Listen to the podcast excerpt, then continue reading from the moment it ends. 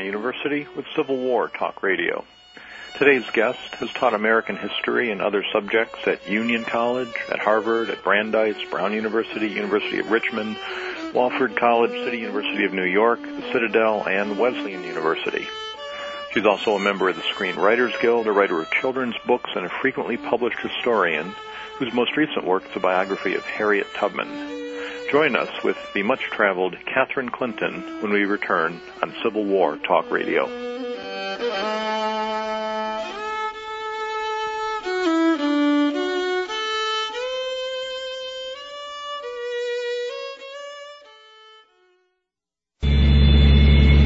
Onboard computers to improve fuel efficiency and reduce emissions. Check. Acoustic and optical wayside monitors to enhance safety. Check. Robotic systems to measure track geometry. Check. GPS tracking and tracing systems. Check. Sounds like a rocket or a jet getting ready for takeoff, doesn't it? Actually, it's something just as technologically advanced. A freight train. There's a new world of technology riding the rails that makes today's freight railroads more fuel efficient, safer, and cleaner running than ever. With wireless communications, transponders, and trackside readers that can pinpoint a shipment's location at speeds of up to 80 miles an hour, North America's freight railroads are driving the technology required by today's businesses and consumers. And with everything from apples to computers moving by rail, we wouldn't have it any other way. Chances are, the things you'll use tomorrow are taking the train today. Tomorrow, arriving by train. Sponsored by North America's Freight Railroads. Mission critical. Two words that describe the data vital to every e-commerce website. If your company needs the services of an unparalleled co-location facility, you need to remember these two words, Castle Access. With Castle Access, your internet servers will be secure in environmentally controlled data centers that offer high-speed managed internet access and the highest standards of 24-7 customer support. For more info, visit castleaccess.com. Castle Access. We keep you online all the time. World Talk Radio, bringing the world to you.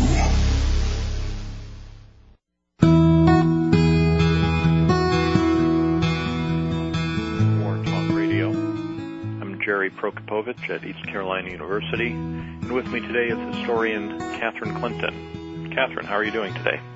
Well, thanks, Jerry. Good to have you here. Uh, I think the last time you and I met in person was back in February 2005 uh, at a White House reception. That's right. I, I don't have anywhere to go with that. I just like to tell people I got to go to the White House. That's well, being being involved with the Lincoln Bicentennial Commission is a great effort and a wonderful enterprise, and it's nice to uh, visit Lincoln's former home once in a while. It is, and uh, actually, I do have somewhere to go with that because when we were there, uh, the president and first lady were gracious enough to invite the guests to see the Lincoln bedroom up in the family quarters. Yes. Uh, had you ever been there? No, and it was really wonderful to me because I'm in the midst of working on Mary Todd Lincoln, and so being able to visit some of her other homes. I've spent a lot of time in Springfield recently, and I'm been to Kentucky, but it's wonderful to really be in the place and see the bedroom restored with the furnishings as elaborate and ornate as she wanted them to be. And uh, Laura Bush is doing a marvelous renovation of that room to really make it look like a bedroom in Lincoln's time.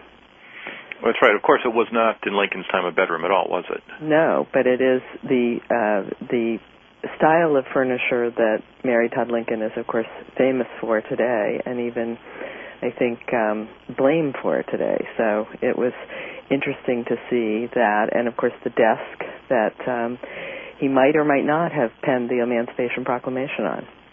That's right. That was was the cabinet room where Lincoln did his work uh, at that time.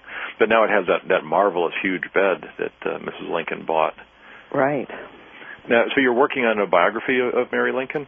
Yes, um, certainly. I was just thinking when I was hearing the strains from the uh, Ken Burns music from his um, documentary on the Civil War that it was really the bringing to life the Civil War through film that got me so fascinated by the subject of the Civil War and started me writing Civil War history and brought me to, in a roundabout way, um, a biography of Lincoln's wife. Well, let's talk about that a minute. That's uh, a frequent question uh, that I get that I'm sure you get whenever you talk about Abraham Lincoln is, is what's with uh, Mary? Was was she uh, as uh, as bad uh, a person to live Could with? Could she have been as bad? Could she have been uh, everything people say she is? Well, certainly she's such a great conundrum that that was one reason to plunge into her um, life. But her times, I think, are really something that I'm quite interested in. The last two biographies I've done, one on Fanny Kemble and one on Harriet Tubman, were concerned with telling about the life of an extraordinary individual. But I also believe it's important to contextualize. And one of the things I feel about Mary Todd Lincoln is that she needs to be recontextualized. There are many aspects of her personality that perhaps are not as familiar. She was indeed born and reared a Southern belle, and that is something that, of course, my earliest work on plantation mistresses has prepared me for. But one thing I haven't been prepared for is the life and times of spiritualism in the antebellum era, which only escalated during the Civil War, the way in which those who were robbed of loved ones were plunged into an attempt to reach across time and space and to connect with those that had died. And spiritualism was really a an incredible movement during the 1850s and into the 60s, and something I'm exploring just now. So this was something where people believed uh, they could directly communicate with the spirits of those who had died by conducting seances, for example? Yes, rapping, spirit circles, but certainly the more flamboyant Barnum-esque aspects are well known, but not the fact that spiritualists outnumbered abolitionists in antebellum America, that women played such a an important role, that most many of the prominent reformers that we've heard of were great believers in spiritualism, that a New York State Supreme Court judge resigned his seat to become a, a, spiritualist. So I think there really is a lot to be learned about it. And it was the era, of course, in which the telegram was invented and reaching across time and space was a new concept to many Americans. And they thought they could reach across the spiritual time and space as well. So it's something I'm really interested in exploring as part of the context of Mary Todd Lincoln's world. That, that's fascinating. I, I guess that makes sense. That if if you live in a world where someone a hundred miles away is immeasurably distant, and then suddenly a new invention puts you in simultaneous contact, right? If you can annihilate that space, why not break Surely. down the barrier between living and dead? I think a lot of Americans, of course, in recent times, have witnessed events that have put them so dramatically in touch with the past. I mean, who among us was not riveted by those people who were trapped in the Twin Towers on their cell phones trying to communicate with loved ones, trying to reach across time and space. So there is, I think, a real need for us to explore what, what is the context of sudden loss and also trying to maintain that loss. And Mary Todd Lincoln, along with many others, lost loved ones, but her loss of her child Willie in the White House and then of course her husband being murdered in front of her were traumas that I don't think many of us can imagine. No, and and I guess I I had not realized how uh, pervasive spiritualism was. That this was not a, a, a sort of crackpot fringe movement.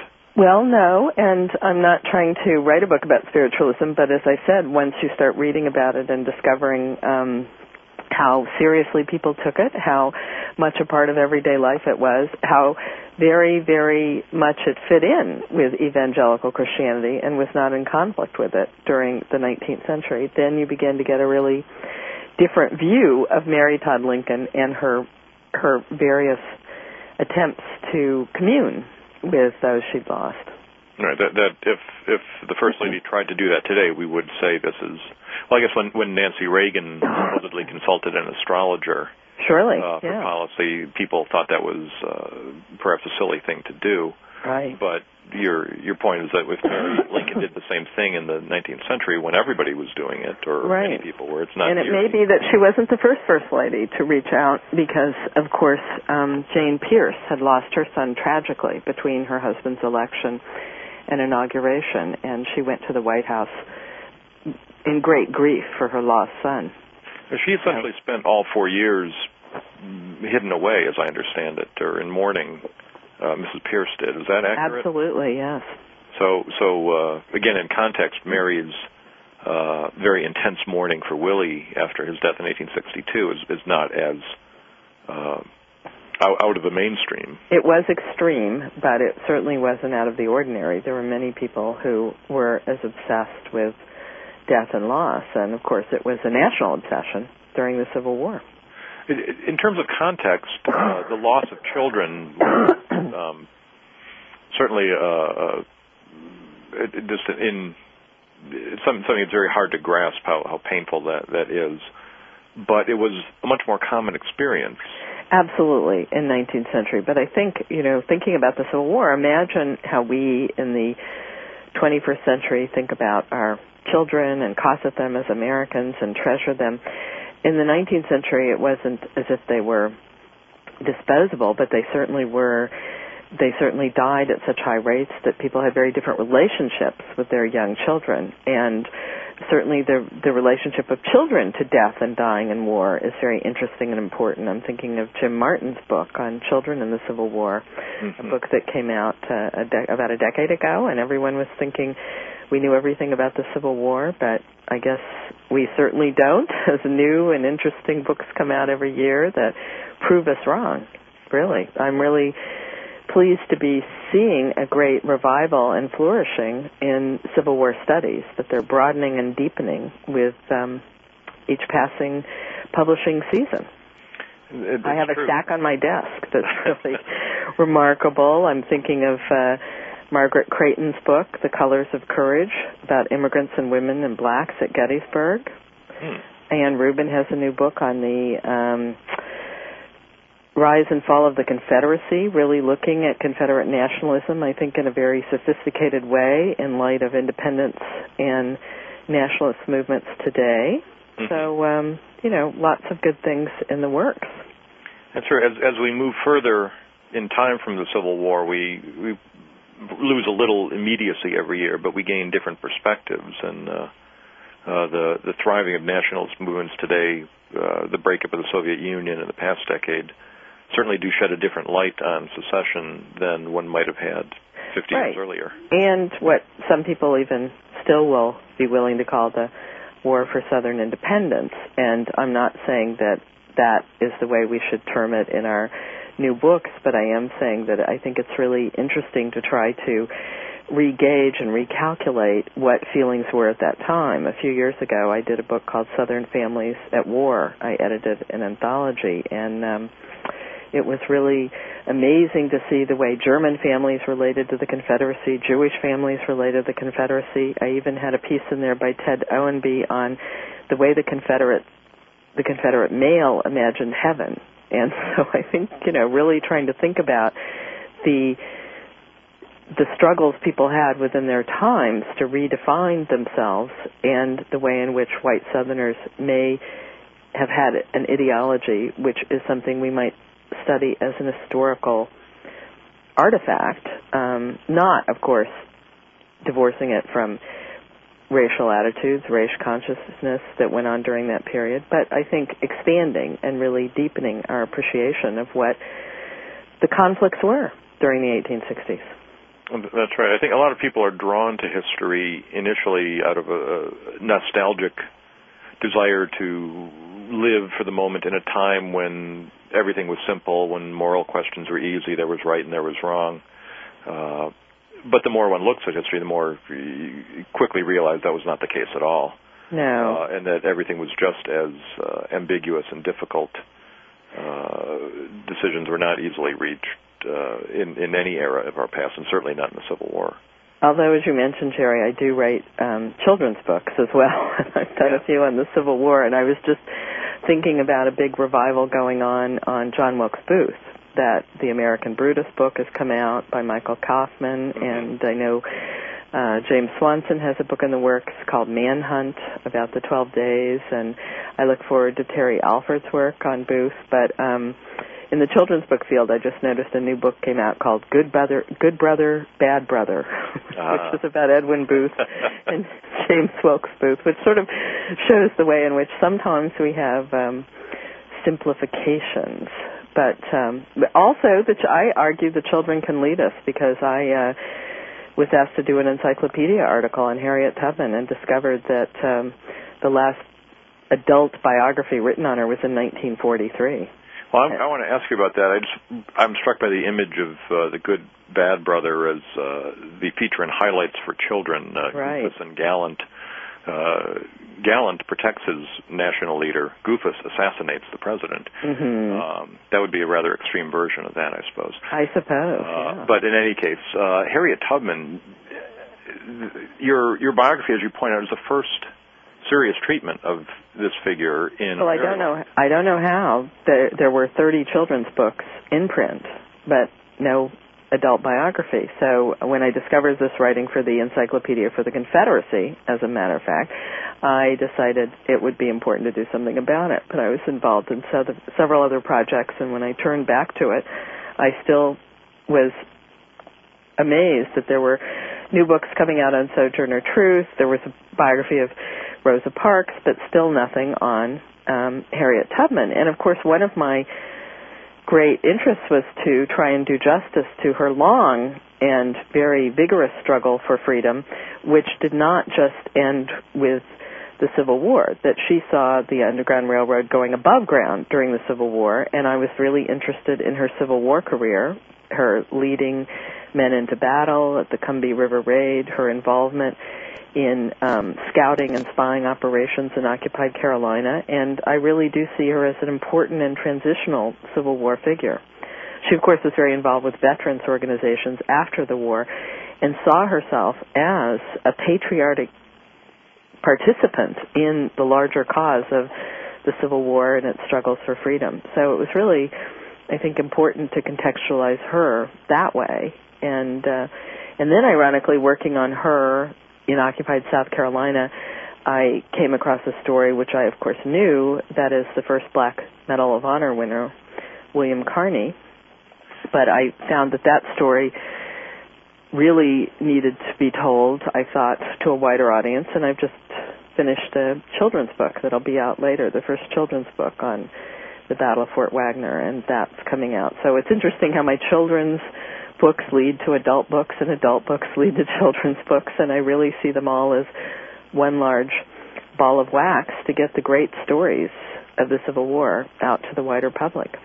And also to get children engaged in these marvelous, incredible stories of the past, of heroism and of struggle, which I think um, we live in a very complex world today, and they are asking questions about these struggles. And so I did a book called Hold the Flag High, and Carney is a great hero in it, and um, and I think it's great to get these stories out to people of all ages.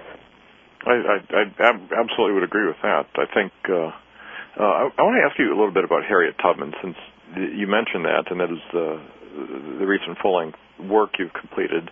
The uh, she is known to students today. I ask my freshman students every year to name ten figures from American history, and then I ask them now name ten figures who are not political or military leaders, and that throws them for a loop. They they struggle to think of people other than than uh, white male political or military leaders, but Right. they almost always include Harriet Tubman.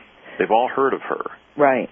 But- They've all read those children's books. They've read the children's books. that are out there, and uh, and I think that she she does have a great name value, but I think she's been kept on the children's shelf, and we need to really put her on the um, in the pantheon of American heroes. Well, I'd like to come back to that. We're going to take a break here on Civil War Talk Radio. We'll come back and find out more about Harriet Tubman with our guest, Catherine Clinton.